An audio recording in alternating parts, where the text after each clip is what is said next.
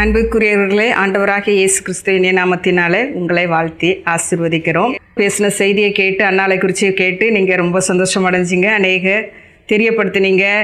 நன்ற எங்களுடைய வாழ்க்கையில் தேவன் நாங்கள் செய்ய வேண்டிய காரியத்தை எங்களுக்கு வெளிப்படுத்தினார் என்று சொல்லி அநேகர் ஆச்சரியமாக பேசுனீங்க. கர்த்தருக்கு நன்றி. இன்றைக்கும் நம்முடைய வாழ்க்கையில் நடக்கப் போகிற காரியங்களை குறித்து தான் நம்ம பார்க்க போகிறோம். அநேகருடைய மனதில் பல எண்ணங்கள் ஓடிக்கொண்டிருக்கும். நான் தான் எவ்வளவு முயற்சி பண்ணாலும் எனக்கு ஒரு உயர்வு வரலை. நான் எதை செய்தாலும் என்னுடைய வாழ்க்கையில் தோல்வியே வந்து கொண்டிருக்குது. இதுக்கு நான் என்ன செய்யணும்? என்ன முயற்சி செய்யணும்? அப்படின்னு எல்லாம் நீங்கள் யோசித்து கலங்கி சோர்ந்து கொண்டு போய் இருக்கலாம். ஆனால் இன்றைக்கு கர்த்தர் உங்களோடு வேத வசனத்தின் மூலமாக பேச இருக்கிறார். வாங்க ப்ரோக்ராமுக்குள்ளே போமா? வாங்க தயவு எல்லாரும் கவனிங்க. கர்த்தர் நல்லவர் இல்லையா? ஆமாம் இப்போ இன்றைக்கும் வந்து நம்ம அதைத்தான் நம்ம தொடர்ந்து பேச போகிறோம் இப்போ மக்கள் வந்து இதில் தான் சரியான ஒரு புரிதல் இல்லாததுனால அலைகிறார்கள் அப்படிங்கிறது ஒரு ஒரு கொச்சையான ஒரு வார்த்தையை தான் நம்ம சொல்ல வேண்டியிருக்கு.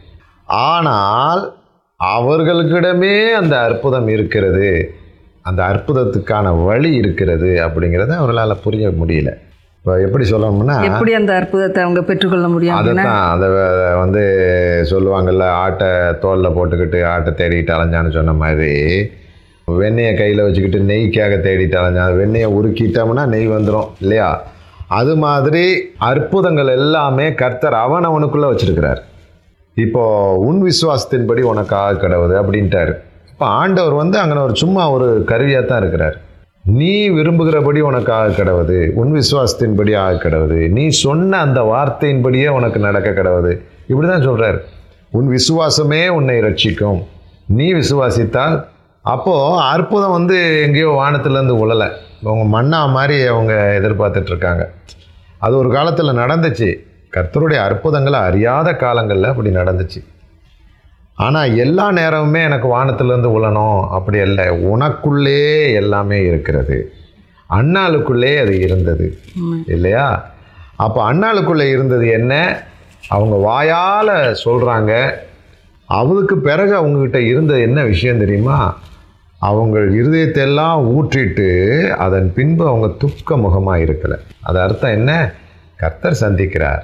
இல்லையா? அப்புறம் இன்னும் இருந்த விஷயம் என்னென்னா ஒரு ஊழியக்காரன்ட்ட போய் நின்று நின்று நின்று பரண்டி பரண்டி ஃபோன் பண்ணி அது தப்பா? அப்படின்னு கேட்பீங்க இப்போ ரெண்டாவது. இப்போ ஊழியக்காரங்களுக்கு ஃபோன் பண்ணக்கூடாதா? நீங்களும் ஊழியக்காரன் தானே? நான் என்ன சொல்கிறேன் முதல்ல உங்களுடைய தலைவலி வந்துச்சுன்னா அதுக்கு நீங்களே கடிந்து கொண்டு ஜெபிங்க. அதுக்கு அது கட்டுப்படணும். ஏனென்றால் நீங்கள் வணங்குற அதே கடவுளை இறைவனை இயேசுவை தான் நானும் வணங்குறேன். அவர்கிட்ட தான் நானும் கேட்க போகிறேன் இல்லையா? அப்போது சிபாரிசு இதுக்கு தேவையில்லை அப்படிங்கிறது தான் அப்போ நம்ம நிறைய இடங்கள்ல அதுதான் சொல்லிக்கிட்டு இருக்கோம். அப்போ அதுதான் ஆண்டவர் எதிர் இல்லை இப்போ நீங்கள் சொல்கிறீங்கல்ல நம்மளே ஜெபிச்சு விடுதலை வாங்கிடுறோன்னு இந்த வாயில துதித்தலும் சபித்தலும் இருக்குல்ல. மரணமும் ஜீவனும் மரணமும் ஜீவனும் இருக்கு. இருக்குது. அதே மாதிரி துதித்தலும் சபித்தலும் ஒரே நாவிலே இருந்து வருமா? வரு- வருது. ஒரே ஊற்றுக்கண்ணில் இருந்து தித்திப்பும் கசப்பும் வருமா அப்படின்றீங்க சரி. வருது. சில பேர் வந்து கெட்ட வார்த்தைகள் மோசமான வார்த்தைகளே பேசிட்டு இருப்பாங்க. இல்லை இல்லை அதுதான் நான் இப்போ சொன்னேன்.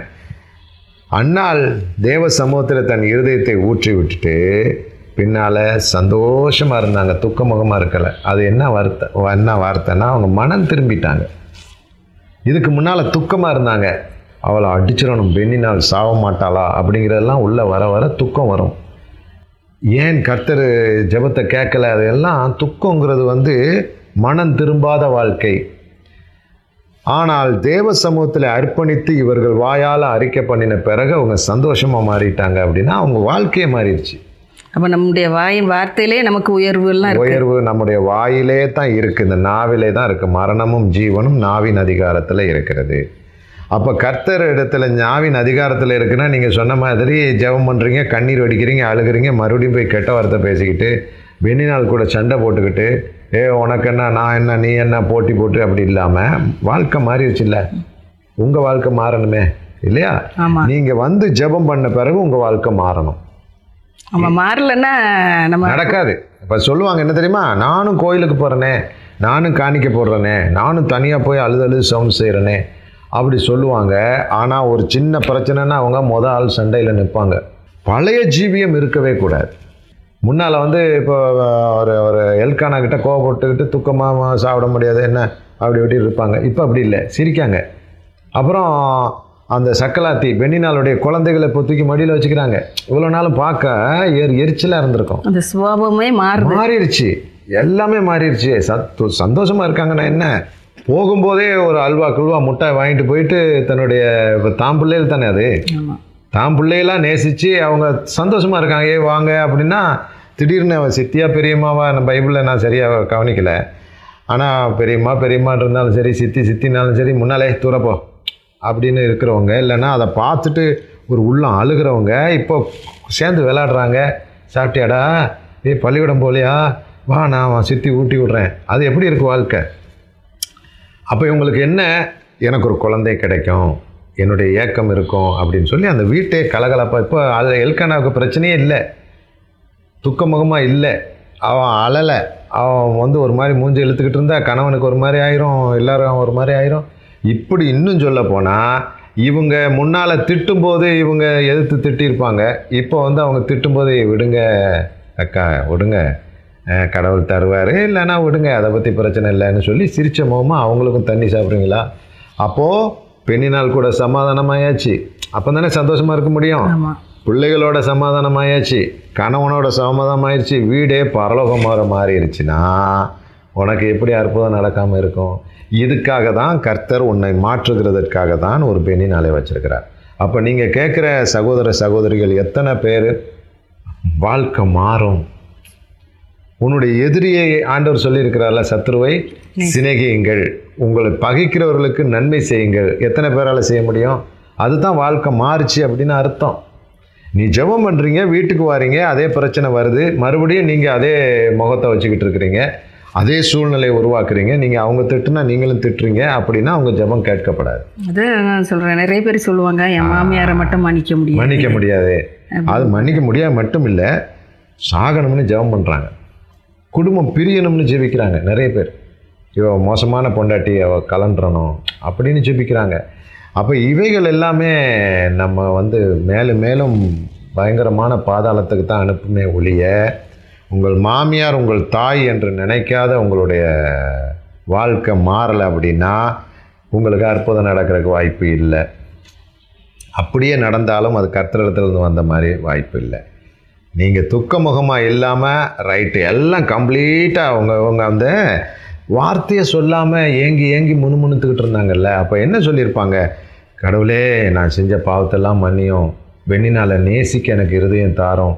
என் கணவனை நேசிக்க எனக்கு இருதயத்தாரோ ஐயோ மூணு பிள்ளைகள் நாலு பிள்ளைகள் வீட்டில் வளர்கிற பிள்ளைகள் அவங்கள என் பிள்ளையாக நினைக்கக்கூடிய இருதய இதெல்லாம் சொல்லி அவங்க அறிக்கை பண்ணுறாங்க பாவ வாழ்க்கை மனம் திரும்பாத வாழ்க்கையெல்லாம் மாத்துற போது அவங்களுக்கு இப்போ பெரிய விடுதலை.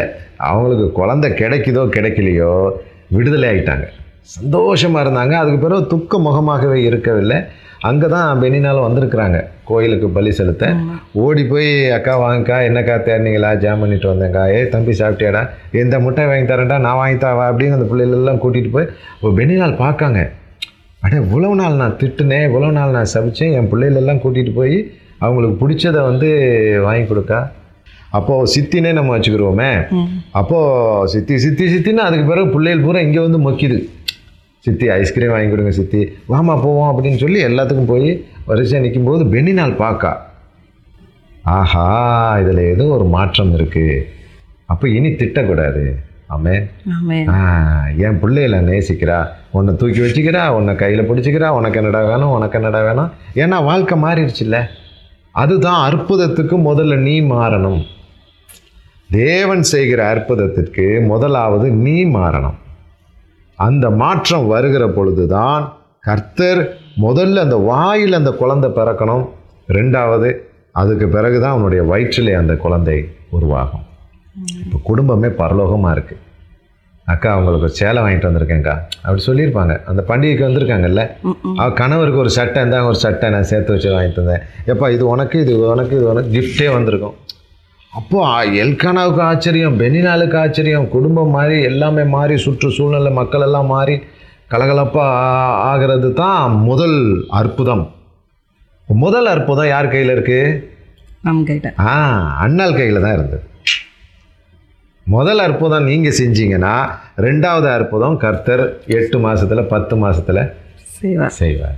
லேலியா அல்லேலூயா. அப்போ நம்ம வந்து என்ன செய்கிறோம்னா முதல் அற்புதம் நம்ம செய்கிறதில்ல நம்முடைய பணத்தை கொடுக்கறதில்ல. நான் பணம் பணம்னே வருது என்ன காலையிலேருந்தே தெரியல. ஒரு உதாரணத்துக்கு சொல்கிறேன் நம்முடைய நேரத்தை கொடுக்கறதில்ல. நம்முடைய முகத்தில் வர்ற மாற்றங்கள் குடும்பத்தில் இருக்கிற சூழ்நிலைகள் நம்ம செய்கிறதில்ல. குடும்பத்துக்கு செய்ய வேண்டிய கடமைகளை செய்கிறதில்ல. யாரை பார்த்தாலும் கசப்பு யாரை பார்த்து பொறாமை. அது பெரிய ஒரு பிரச்சனை. அப்போது இயேசுசாமி சொன்னார் இதோ உலகத்தின் அதிபதி வருகிறான். அவனுக்கு என்னிடத்தில் ஒன்றும் இல்லை. உனக்கு அற்புதம் நடக்கணும்னா பிசாசுடைய எதுவுமே உங்ககிட்ட இருக்கக்கூடாது. பொறாமை கசப்பு இதெல்லாம் பிசாசனத்தில் வந்தது? அழுக அப்புறம் அந்த ஒரு மாதிரி இறுக்கமாக வச்சுக்கிட்டு அது என்னென்னா இப்போ இதில் இன்னொரு பெரிய பிரச்சனை. ரெண்டு வருஷம் குழந்தை இல்லைனாலே ஏதோ தலையில் இடி விழுந்த மாதிரி இருப்பாங்க. அவங்க சாப்பிட மாட்டாங்க. ரெண்டு மா வருஷத்தை விடுங்க. ஆறு மாசம் ஆன உடனே ஆறு மாதம் ஆன உடனே நான் ஏன் பிறகு நான் வாழணும் ஏன் பிறக்கணும்? அதுக்குள்ளே அவர் மாமியார் கெட்டிக்காரங்க பெண்ணினால் இருக்காங்கல்ல அவன் இன்னொரு ரெடி பண்ணிடுவாங்க இது உன் காதில் உளுமா ஒன்றும் பண்ண முடியாது. நீ கர்த்தருடைய பிள்ளையா இருந்தா இன்னொரு உன் கணவனுக்கு இன்னொரு பற்றி வந்து கல்யாணம் பண்ணி வைக்க முடியாது. இதெல்லாம் பிசாசு எய்கிற அம்புகள். நீ அதை உள்ளத்தில் ஏற்று ஆமான்னு நீ தான் சொல்கிற ஆமாம் கல்யாணம் பார்க்குறாங்க மாமா எனக்கு கணவர் கல்யாணம் இது பத்து தடவை சொல்லும்போது என்ன ஆயிரும்? கல்யாணம் ஏன்னா நாவின் அதிகாரம் உன் கையில் இருக்குல்ல. அப்போ இவைகள் எல்லாம் நீ தாங்கி உனக்கு சிரித்த முகமாக நீ நடந்து கொண்டு சிரித்த முகன்றது முகம்ன்றது வந்து மனம் திரும்புதல். மனம் திரும்பி நடந்து கொண்டா நடக்கும். அப்போ கர்த்தர் உருவாக்குற பொழுது இப்படி தான் செய்கிறார் ஆண்டவருக்கு வேண்டியதை செய்கிறதுக்காக பெண்ணினாலையும் காலதாமதம் என்ன ரெண்டு பெரிய ஆயுதங்களை கடவுள் பயன்படுத்துகிறார். அப்படி தான் எல்லாத்துக்கும் அவர் செய்கிறார். ஒரு மனுஷனுக்கு உயர்வு வேணாலும் ரெண்டு காரியத்தை அவர் செய்கிறார். ஒன்று ஜெபத்துக்குரிய காலதாமதம். ரெண்டாவது அவர் கையில் எடுக்கிறது வந்து ஒரு பெனினால் பக்கத்தில் வச்சு. இப்போ ஆபிராம் எடுத்துக்கிறோமே. ஆபிராம எழுபத்தஞ்சாவது வயசில் ஆதி அவன் பன்னெண்டாம் அதிகாரத்தில் அழைச்சார். கிட்டத்தட்ட கிட்டத்தட்டையும் கிட்டையும் கிடையாது தட்டையும் கிடையாது. நூறு இருபத்தஞ்சி வருஷம். ஏன் கடவுள் கொடுக்கல குழந்தைய? அந்த இருபத்தஞ்சி வருஷம் ஆபிரகாமுக்கு ஒரு பெரிய சந்ததியை உருவாக்குறார் ஆபிரகாம். இப்போ இதில் தான் ஒரு ஜாதியவே மாத்துறார். ஆபிரகாமை வந்து ஒரு இனம். உலகத்திலே ஜாதி மாறினது ஒருத்த ஒரு மனுஷன்தான் இல்லை ஆபிரகாமே. அது வரைக்கும் ஒரு வேற ஒருத்தராக இருந்தார். அவரை கூட்டிக்கிட்டு வந்து வேறொரு ஜாதியாக மாற்றி இன்னொரு ஜாதியை உருவாக்கும்படி செய்தார். ஜாதினா நம்ம இந்த இந்தியாவில் உள்ள ஜாதி அல்ல ஒரு பர பரிசுத்தமான ஜாதியை உருவாக்கும்படி செய்கிறார் இல்லையா? சரி அப்போது ஆண்டவர் அப்படி பரிசுத்தமான ஜாதியை உருவாக்குறதுக்கு அந்த பரிசுத்தமான ஜாதிகள் என்ன செய்யணும் அப்படின்னு இருபத்தஞ்சி வருஷம் கற்றுக் கொடுத்தார். நீங்கள் வந்து நான் சமீபத்தில் தான் இதை அறிந்து கொண்டேன். எப்படின்னா இஸ்ரவேல் தேசத்தில் ஆபரகாம் எழுதுனதை விட சாரால் எழுதின புக்கு தான் நிறைய இருக்கான். எழுதலைன்னா அவன் கைப்பட எழுதலை. அவர்கள் கற்றுக் கொடுத்தது. அதை புக்காக எழுதி இன்னைக்கு நிறைய வச்சுருக்கிறாங்க. அது என்ன எழுதியிருக்கிறாங்க? பிள்ளை எப்படி வளர்க்கணும்? அதுன்னு கடவுள் வந்து ஆ ஆ, கற்றுக் கொடுத்துருக்கிறாரு. என்ன சாப்பிடணும் கற்றுக் கொடுத்துருக்கிறாரு? ஒரு பெண் எப்படி இருக்கணும் கற்றுக் கொடுத்துருக்கிறாரு? இதெல்லாம் புக்கு புக்காக புக்கு புக்காக கிட்டத்தட்ட இருபத்தஞ்சி வருஷம் ஆண்டவர் ஒரு சந்ததியை உருவாக்குறதுக்கு ஆண்டவர் கற்றுக் கொடுக்குறாரு. அதுதான் அந்த கால தாமதம். ஒளிய வேற ஒன்றும் இல்லை. அப்போ இதை புரிஞ்சுக்கிட்டு அந்த இருபத்தஞ்சி வருஷமும் அவர்கள் அதே விசுவாசத்தில் இருந்தார்கள். அது ஒன்று தான் அவங்க செஞ்ச விஷயம். அப்போ அற்புதம் அவர் கையில் இருக்குது. அதே மாதிரி தான் பல பரிசுத்தவான்களை கர்த்தர் உருவாக்கி கொண்டிருக்கிறார். இன்றைக்கி நம்ம என்ன செய்ய போகிறோம் அப்படின்னா நிறைய மக்களுக்காக ஜெபிக்க போகிறோம் எதுக்கு ஜெபிக்கணும்னா முதல்ல அவர்கள் புரிந்து கொள்ளணும். அற்புதம் இவங்களுக்கு ரொம்ப ஈஸி எப்படி தெரியுமா? ஒரு இடத்துக்கு போகிறது ஆயிரம் ரூபாய் கொடுத்துட்டு எனக்காக ஜாம் பண்ணுங்கன்ட்டு இவங்க ஓடிடுறது. இவங்க வாழ்க்கை மாறாது. இது கிறிஸ்தவன் இன்னைக்கு பண்ணிக்கிட்டு இருக்க பெரிய தப்பு. கிறிஸ்தவர்கள் இன்னைக்கு வாழ்ந்து கொண்டிருக்கிற பெரிய ஒரு பெரிய பயங்கரமான ஒரு காரியம். அதே மாதிரி நம்ம குறை சொல்லக்கூடாது. கர்த்தர் மன்னிக்கணும். ஊழியக்காரர்களும் மாறிட்டாங்க. நீ ஐயாயிரரூவா ரூபா கொடு ஜெபிக்கிறேன். ரெண்டாயிரம் ரூபா கொடு ஜெபிக்கிறேன். இப்படி நீ பணம் கொடு நான் ஜெபிக்கிறேன்னு சொல்லி சொல்லி அவங்க பணத்தை கொண்டு வந்து கொடுக்க இவர்கள் ஜெபிக்கிறேன்னு போர்வையில் சொல்ல அது ஒரு ரெண்டு அற்புதம் தச்சையெல்லாம் நடந்தால் கூட உண்மையிலே அற்புதம் நடந்தால் கூட இவைகளெல்லாம் ஒரு மனம் திரும்புதலுக்கு ஒரு மனிதனை இட்டு செல்லுமா அப்படிங்கிறதெல்லாம் சொல்ல முடியாது. இப்போ இன்றைக்கி நம்ம என்ன ஜாம் பண்ண போகிறோன்னா எல்லாரும் அண்ணாள் மேல் இருந்த அந்த கிருபையை பெறுவார்களாக. குழந்தை பாக்கியமாக இருக்கட்டும் வேலை விஷயமாக இருக்கட்டும் புரிந்து கொள்ளணும். ஏன் தாமதமாகுது? எதுக்காக கர்த்தர் என்னை இந்த சூழ்நிலையில் உருவாக்குகிறார் அப்படிங்கிறத எல்லாரும் புரிந்து கொண்டாதான் நம்ம வாழ முடியும். இல்லையா? நம்ம இன்னைக்கு ஜாம் பண்ணுவோமா? நிறைய மக்களுக்காக ஜாம் பண்ணுவோம். ஜெபத்துக்கு முன்னால் ஒரு கேள்வி கேட்குறேன் ஏன்னா தாவீதும் ராஜாவாக ஈஸியாக வந்துட்டாரா? இல்லை இதே போல் ரொம்ப கஷ்டப்பட்டு தான் பாடுபட்டு தான் வந்தாரா? ஆமாம் அந்த கேள்வி எப்படி நம்ம கேட்கலாம். இல்லைன்னா எப்படி கேட்கலாம் அப்படின்னா ஏன் தாவீது அந்த பாடுபட்டு வரணும் அப்படிங்கிறத கூட நம்ம கேட்கலாம். இல்லை லேசாக வந்தார் அப்படிங்கிற கேட்குறதும் கரெக்டு தான். லேசாலாம் ஒன்றும் வரலை. அப்போ ரொம்ப பாடுபட்டிருக்காரு. அப்பா பாடு. நான் பிறந்த அன்னையிலேருந்து பாடு. இப்போ நான் வந்து ரொம்ப நாள் எப்படி பிரசங்கம் பண்ணேன்னா சாமுவேல் வந்து அவரை வந்து அபிஷேகம் பண்ணுறாருல்ல ஈசாயுடைய மகன்.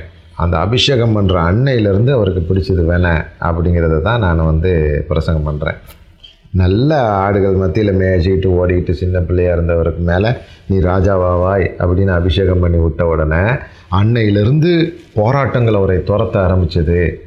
அதை மேற்கொண்டு வர்றதுக்கு தான் பதிமூணு வருஷம் அப்படின்னு சொல்லி நான் பல இடங்களில் பிரசங்கம் பண்ணியிருக்கிறேன். ஆனால் இப்போ படிச்சுட்டு வர வர வர வர தூரம் கொஞ்சம் தப்பான விஷயம்னு கூட நான் உணர்றேன். ஏன்னா பிறந்த அன்னையிலேருந்து இல்லை இன்னும் சொல்ல போனால் தாவீது அவருடைய தாயில் வயிற்றின் உருவாகின அந்த மாதம் முதற்கொண்டு பிரச்சனை ஆரம்பிச்சு அதே மாதிரி தான் யோசிப்பு எடுத்துக்கலாம். ஐயோ பாவம் பிரச்சனை. அப்போ என்ன இது இது இது இது என்ன செஞ்சுது அப்படின்னா இப்போ யோசிப்பையும் தாவிதையும் எடுத்துக்கிறோமே. யோசேப்பு வந்து தாவீதை விட ஒரு பெரிய உயர்ந்த அந்தஸ்துக்கு வந்தார். ஏன் அப்படின்னா உலகம் முழுவதிலும் இருந்த ராஜ்யத்தில் வல்லரசாக இருந்தது எகிப்து தேசம். அப்போது எகிப்து தேசம் உலகம் முழுவதுக்கும் அது பெரிய தேசம். அதில் பார்வோனுக்கு மேலாக கர்த்தர் யோசிப்பை உயர்த்திட்டார். அவர் சொல்லிட்டார் நாற்பத்தோராம் அதிகாரம் ஆதி ஆமத்தில் பார் யோசேப்பு உன்னை விட நான் சிங்காசனத்தில் மட்டும்தான் பெரியாள் அப்படின்னு சொன்னால் கூட நாற்பத்தஞ்சு எட்டு ஆதி ஆமத்தில் அதில் அவர் சொல்கிறாரு அவர் பார்வோனுக்கு தகப்பனாகவும் நாற்பத்தஞ்சு பார்வோனுக்கு தகப்பனாகவும் அவருடைய வீடு முழுவதுக்கும் கடவுளாக கர்த்தனாகவும் எகிப்து தேசம் முழுவதுக்கும் அதிகாரியாகவும் வச்சிட்டார். இப்போ பார்வோனுக்கே தகப்பனா கர்த்தர் மாற்றிருக்கிற மட்டுமில்லை அவர் குடும்பம் ஒரு பெரிய குடும்பம் ராஜ குடும்பம். அந்த குடும்பத்தில் இவர் தான் கடவுள். எல்லாரும் இவரை கேட்டு தான் நாள் குடிப்பாங்க. இவரை கேட்டு தான் பர்த்டே கொண்டாடுவாங்க. அவர்கிட்ட கேட்குறாங்க இதெல்லாம் நம்ம செய்யலாமா செய்யக்கூடாதா? இதெல்லாம் எப்படி செய்யலாம்? அந்த பிள்ளைக்கு பேர் என்ன பேர் விடலாம் எல்லாம் கடவுள் மாதிரி ஆயிட்டார். இவ்வளவு பெரிய உதவி உயர்வு. ஆனால் தாவிது வந்து ஒரு குட்டி தேசம் இஸ்ரவேலுக்கு மட்டும்தான் ராஜா. இவர் முழு கிட்டத்தட்ட முழு உலகத்துக்கும் ஏன்னா பஞ்சம்னா எல்லாருமே அங்கே தான் வர்றாங்க இப்போ. இல்லையா? பஞ்சம்னு வந்து யோசிக்கிட்டோம் இவங்க ரெண்டு பேரையுமே கர்த்தர் உருவாக்கினவே தான் ஒன்றே தான் இவரையும் பதிமூணு வருஷம் யோசிப்போம் தாவீதும் பதிமூணு வருஷம். அப்போது இந்த பதிமூணு வருஷமும் உபத்திரம் உபத்திரவம் தான் பதிமூணு வருஷம் இப்போ சகோதரர் கையிலேருந்து பிரிந்து போய் அரண்மனைக்கு போய் நான் சேர்ற நாள் வரைக்கும் பதிமூணு வருஷம். அவர் கிட்டத்தட்ட பதினேழு வருஷத்தில் இங்கேருந்து வீட்டில் இருந்து போய் முப்பது வயசில் இப்போ அரண்மனையில் நிற்கிறார் தாவீது கிட்டத்தட்ட ப கிட்டத்தட்ட இல்லை பதிமூணு வருஷம் காடுகளில் மலைகளில் ஓடித் திரிகிறார் எப்போ? சவுலுக்கு பயந்து ஓடுகிற அந்த ஓட்டம். அப்போது இவர் ஒரு சின்ன வித்தியாசம் என்னன்னா அந்த பதினேழு வயசு வரைக்கும் யோசேப்பு செல்ல பிள்ளை. அவர் தான் வீட்டில் ராஜா. தாவீதுக்கு பிறந்த அன்னையிலேருந்தே பிரச்சனை. ஏன் அப்படி? ஏன் அப்படின்னா தாவீது உடைய பிறப்பை அவருடைய தகப்பனாகி ஈசாக்கு சந்தேகப்பட்டார். சரித்திரம் வந்து கொஞ்சம் அசிங்கமாக சொல்லுது. அவர் பொதுவாக எல்லா இடத்துலையும் இது என் பிள்ளை இல்லை அப்படின்னே சொல்லிடுவார் அப்போ அதை நம்ம வந்து விவரித்து நம்ம இதை பொது இதில் சொல்ல முடியாது. இதுதான் நான் குறிப்பாக சொல்லணும்னா தாவீதுடைய பிறப்பை தகப்பன் சந்தேகப்படுறார். அப்படின்னா இது ஏன் பிள்ளை இல்லை? வேறு யாருக்கோ பிறந்த பிள்ளை அப்படிங்கிறத அவர் சந்தேகப்படுறார். அப்போது அதுக்கு ஒரு சரித்திரமே இருக்குது அப்போ இதில் என்ன பிரச்சனைனா அந்த அம்மா கற்பமான உடனே அவருக்கு இவருக்கு சந்தேகம் ஆரம்பிச்சிருச்சு. அப்போ ஒரு கணவன் ஒரு மனைவியை சந்தேகப்பட்டார் க அந்த மனைவி கற்பமாக இருக்கிறாங்க அப்படின்னா எப்படி இருக்கும் சூழ்நிலை? அப்போது சாட மாடையாக பேச்சு இவர் சொந்தக்காரங்கிட்டலாம் சொல்ல வைக்க அந்த இடத்துலலாம் சொல்ல இந்த அம்மாவுக்கு எவ்வளோ அவமானம்? ஆனால் அப்படி நடக்கலை. இவர் தான் தகப்பன். அதுக்கு வந்து ஆதாரம் அந்த அம்மாக்கிட்ட இருக்குது ஆனால் இவர் வந்து வேற ஒரு காரிய சம்பவத்தின் நிமித்தம் அப்படி சொல்லிடுறார். சொன்ன உடனே தான் இவர் சொல்கிறார் எனக்கு ஏழு பிள்ளைகள் தானே எல்லா இடத்துலையும் முடிவு பண்ணுறார் ஆனால் ஏழு பிள்ளைகள் அல்ல எட்டு பிள்ளைகள். ஏன் அப்படின்னா இவரை கணக்கிலே சேர்க்கலை. மற்ற பிள்ளைகள் எல்லாருக்கும் நல்ல பிஸ்னஸ்ஸு இராணுவத்தில் போய் சேர்த்துட்டாரு. மற்ற இதுக்கு படிக்க வச்சாரு. இவனை அது எப்படி அனுப்புகிறாருன்னா ஆடு மேய்க்க அனுப்புகிற விஷயம் இல்லை. இவரை வந்து பயங்கரமான கொடிய விலங்குகள் உள்ள இடத்துல போய் ஆடு மேய்க்கிறதுக்கு விட்டுருக்கிறார். ஒரு பதினஞ்சு பதினேழு பதினாறு வயசு பையனை ஒரு தகப்பன் அனுப்புவாரா? கரடி வந்துச்சான் சிங்கம் வந்துச்சான் அந்த காட்டுக்குள்ளே போய் ஒரு ஆடை மேய்ன்னு சொல்லுவாங்களா? இங்கே இருக்கிற சின்ன நரிகளுக்கு இடத்துல கூட தகப்பன்மார்கள் விட மாட்டாங்க டே அங்கே போகாத அங்கே நரி இருக்குது கடிச்சிரும். இந்த பக்கமாக மேய் அப்படி சொல்லுவாங்க. இவர் வந்து கரடிகள் சிங்கங்கள் மத்தியில் ஆடுகளை மேய்க்கிற சூழ்நிலை. என்னன்னா மொத்தமாக டோட்டலாக வெறுத்து தள்ளிட்டாங்க. இப்போ சகோதரன்களும் அவரை வெறுக்கிறாங்க. அவர் பிறந்த உடனே அவர் தூக்கி கொஞ்சிருப்பாரா தகப்பன்? இல்லை. இதில் என்ன பிரச்சனை என்ன இன்னும் கொஞ்சம் பிரச்சனை வந்துருச்சு என்னன்னா இவர் மட்டும் அந்த குடும்பத்தில் சிவந்த மேனியும் அழகிய கண்களும் உடையவராக பிறந்துட்டார். அப்போ ஏன் அந்த வார்த்தை சொல்லுதுன்னா அவங்க குடும்பத்தில் யாருமே சிவந்த மேனியும் அழகிய கண்ணு இல்லை அப்பாவுக்கும் இல்லை. அப்போ இவருக்கு சந்தேகம் ரொம்ப வலுக்குது என்ன மாதிரி இல்லையே? இவன் மாத்திரம் அழகாக இருக்கான் சுருட்ட முடி அழகு குழந்தையா இருக்கிறான்னு பார்க்க பார்க்க வெறுப்பு. ஆனாலும் இவர் கர்த்தர் பாரு அவர் அவர் வந்து அந்த காடுகளுக்குள்ளே ஏன் தள்ளினார் அப்படின்னா இவர் தனியாக எடுத்து இவரே ஒரு கம்பியை எடுத்து போட்டு கட்டி இவருக்கு வேறு நேரம் போகல இல்லை? இப்படியே போட்டு கிணி கிணின்னு அடித்து அடித்து அடித்து பாட்டு படிக்க பாட்டு தெரியாது. இவரே பாட்டை உருவாக்கி இவரே படிக்கிறது வந்து இவருக்கு தான் அதைத்தான் அவருக்கு மூலதனம் ஆயிடுச்சு ஜாம் பண்ண தெரியாது பைபிள் படிக்க தெரியாது கூட்டங்கள் கிடையாது. அப்போ என்ன செய்வார்? காட்டில் ஏறி ஆடெல்லாம் மேய்க்க வச்சுட்டு ஒரு மரத்து மேலே ஏறி உட்காந்துட்டு ஒரு கொட்டாங்குச்சி சிரட்டைன்னு சொல்லுவாங்கல்ல அதை சரித்திரம் எல்லாம் அப்படி தான் சொல்லிக்கிட்டு இருக்கு. நரம்புகள் இந்த மாடு ஆடுகள் உள்ள நரம்பு இருக்குல்ல அதை இழுத்து இப்படி கட்டி இவரே பழகினார். இவர் படித்த பாட்டுக்கு இவரே டியூன் போட்டார். அப்போ இந்த சி மைனர் ஜி மைனர் இதெல்லாம் சொல்கிறாங்கல்ல நமக்கு அது மண்டையில் ஏறாது. இருந்தாலும் இவரே கண்டுபிடிச்சார். அப்போ ப கண்டுபிடிச்ச உடனே இப்போ என்னது? கடவுள் இயற்கையாக அந்த வாயை கொடுத்த உடனே கர்த்தரை துதிச்சு பாட ஆரம்பித்தார் கர்த்தர் நல்லவர் துதியுங்கள் கர்த்தாவே என் மேய்ப்பராக இருக்கிறீர். நான் இருபத்தி மூணாம் சங்கீதம்லாம் இவர் படித்தது தானே கர்த்தர் என் மேய்ப்பராக இருக்கிறார். அப்படின்னு சொல்லி சொல்லி படிக்க படிக்க இவர் மேலே அந்த அபிஷேகம் ஊற்றப்படுது. யாருடைய வாய் கர்த்தரை புகழ்ந்தாலும் அவர்கள் மேலே அபிஷேகம் ஊற்றப்படும். அப்போ கர்த்தர் ஏன் அந்த இந்த சூழ்நிலையை உருவாக்குனார் அப்படின்னா இவரை தாயின் கருவிலேக்கு முன்னாலேயே கர்த்தர் தெரிந்து கொண்டார். இல்லையா? இப்போ நீங்கள் சரி இப்போ நீங்கள் தலை தலையாட்டிகிட்டு இருக்கீங்க அங்கே உள்ளவங்களும் சரின்னு கேட்டுக்கிட்டு இருப்பாங்க. எத்தனை பேர் இந்த சூழ்நிலைகளுக்கு தன்னை அர்ப்பணித்து கொண்டு பாட்டு படிக்க முடியும்? அவர் வந்து சொல்லியிருக்கலாம்ல எங்கள் அப்பா மோசமானவர்டா எனக்கு மாத்திரம் சோறு இல்லைடா எங்கள் அண்ணன் மாதிரிலாம் திட்டுறான்டா அப்படின்னு சொல்லி ஒரு வெறியனா ஒரு ஒரு ஒரு என்னைக்கா வர வேண்டாம் அவன் போட்டு தள்ளாமல் விட மாட்டேன்டா அப்படின்னு யோசிப்பும் வரல இவரும் வரலை. இன்னும் கூட வரலை. இவர் கர்த்தர் நல்லவருங்கிறார் இதை போட்டுக்கிட்டு. ஆடை மேய்ச்சிக்கிட்டு எல்லாம் இராணுவத்தில் இருக்கான். நம்ம பிள்ளையிலே ரெண்டு மூணு பிள்ளைகள் இருக்கும்போது எபி கூட சின்னதில் சொல்லுவான். நீங்கள் அண்ணனை மாத்திரம் அடிக்க மாட்டேங்கிறீங்க என்னை மாத்திரம் அடிக்கிறீங்க. இல்லையா? அவங்களுக்குள்ள இருக்கும் அது. சேட்டை பண்ணுறவங்கள தான் அடிக்க முடியும். சும்மா இருக்கவன எப்படி அடிக்க முடியும்?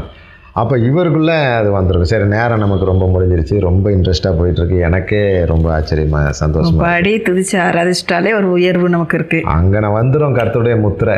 அங்கே தான் விழும் உன்னுடைய அழைப்பு. எந்த சூழ்நிலையில்?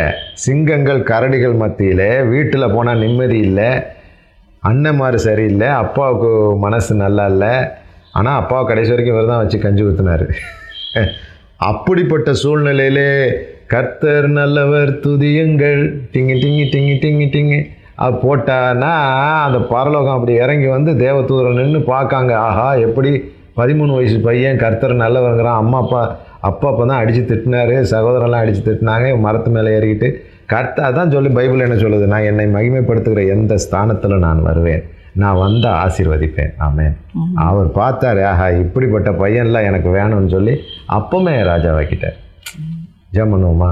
இப்போ உள்ள பிரச்சனை என்ன? உனக்கு இப்போ தாவித மாதிரி ஆகணும்னு விருப்பம் இருக்குது விருப்பம் இருந்தால் அந்த சூழ்நிலையில் உன்னால் பாட முடியுமா? அதான் அந்த அண்ணாளுக்கு தான் இப்போ வரணும் திரும்ப. அவர்கள் துக்க முகமாக இருக்கவில்லை. உன்னால் முடியுமானால் ஆண்டவரால் உன்னை ராஜாவாக்க முடியும். அன்புக்குரியவர்களே சகோதர சகோதரிகளே கர்த்தரை புரிஞ்சு கொள்ளுங்க. சும்மா லபலபன்னு அடிக்காதீங்க. உங்களுக்கு வருகிற பிரச்சனை தான் உங்களுக்கு உயர்வுக்கான படிகள். அதை நீங்கள் புரிஞ்சுக்கிறீங்க. அதை நீங்கள் சாதகமாக பயன்படுத்துகிற பொழுது கர்த்தர் அதில் என்ன கற்றுக் கொடுக்க விரும்புகிறார் என்று நீங்கள் புரிந்து கொள்கிற பொழுது நீங்கள் தான் ராஜாவாக கர்த்தர் உங்களை அபிஷேகம் பண்ண தெரிந்து கொள்ளப்பட்ட பாத்திரம். ஜெபம் செய்வோம். அன்பு தகப்பனே உமக்கு ஸ்தோத்திரம். காரிருளில் வாசமாயிருக்கிறவர். சேரக்கூடாத ஒளியிலும் வாசமாயிருக்கிறவர். இந்த நிகழ்ச்சியை இவ்வளவு நேரம் பொறுமையோடு கேட்டுக்கொண்டிருந்தேன் இந்த நபரை கண்ணோக்கி பாரும். யார் யார் வியாகுலத்தோடு அன்னாளைப் போல தாவீதைப் போல யோசப்பை போல தன் சொந்த குடும்பத்தால் நொறுக்கப்பட்டு இருக்கிறார்களோ கண்ணீர் வடித்து கொண்டிருக்கிறார்களோ எனக்கு ஏன் ஒரு விடுதலை இல்லை என்று அவர்கள் கலங்கி கொண்டிருக்கிறார்களோ அவர்கள் மேலே அவர்களுடைய அற்புதம் அவர்களுக்குள்ளே இருக்கிறது என்று புரிந்து கொள்ளக்கூடிய கிருபை இப்பொழுது ஊற்றி அவர்கள் வாயிலே நல்ல வார்த்தைகள் அறிக்கை பண்ண யோசேப்பு துக்கமுகமாய் இருக்கவில்லை என்று வேதத்தில் வாசிக்கிறோமே. அப்படி ஒரு சந்தோஷமான ஒரு இருதயத்தை கொடுத்து கர்த்தரின் தேவையை சந்திக்கிறார் என்று சொல்லுகிற தேவைகளை மட்டுமல்ல வாழ்க்கையை வாழ்க்கையை மட்டுமல்ல ஒரு அபிஷேகத்தை அபிஷேகத்தை மாத்திரமல்ல இதுவரைக்கும் தாறுமாறுமாய் நடந்த வாழ்க்கைகளே கர்த்தர் ஒரு பெரிய புதிய திட்டத்தை வைக்கிறார் என்று புரிந்து கொண்டு அதன்படி நடக்க இவர்கள் எல்லாரும் யோசேப்பை போல ஆண்டவரே அன்னாலை போல சாமுவேலை போல தாவீதுகளைப் போல எழும்பும்படி கர்த்தர் கிருபை செய்வீராக. நான் சொன்ன இயேசுவின் நாமத்தினால் எல்லா பலவான்களுடைய பிடிகளும் சோர்வின் ஆவிகளும் இவர்களை விட்டு வெளியே புறப்பட்டு போ என்று கட்டளையிடுகிறேன் எல்லா பாவ எண்ணங்கள் வரட்டு வெளியேறுவதாக எல்லா பலவீனங்கள் இவர்களை விட்டு வெளியேறுவதாக சோர்வுகள் ஜெப குறைவுகள் வெளியேறுவதாக பலவானுடைய இறுக்கமான பிடிகள் அருந்து போவதாக இவர்கள் விடுதலை ஆவார்களாக இயேசுவின் நாமத்தினால். அற்புதம் நடக்கிறது அதற்காக உமக்கு ஸ்தோத்திரம். ஆசீர்வதியும் இயேசுவின் மூலம் பிதாவே ஆமே அன்புக்குரியவர்களே மீண்டும் இன்னொரு நிகழ்ச்சியில் உங்களை சந்திக்க மிகுந்த ஆவலோடு இருக்கிறோம். அதுவரை நாங்கள் விடைபெறுகிறோம். எங்களுக்காகவும் நீங்கள் வேண்டிக் கொள்ளுங்கள். கர்த்தர் உங்களை ஆசீர்வதிப்பார்.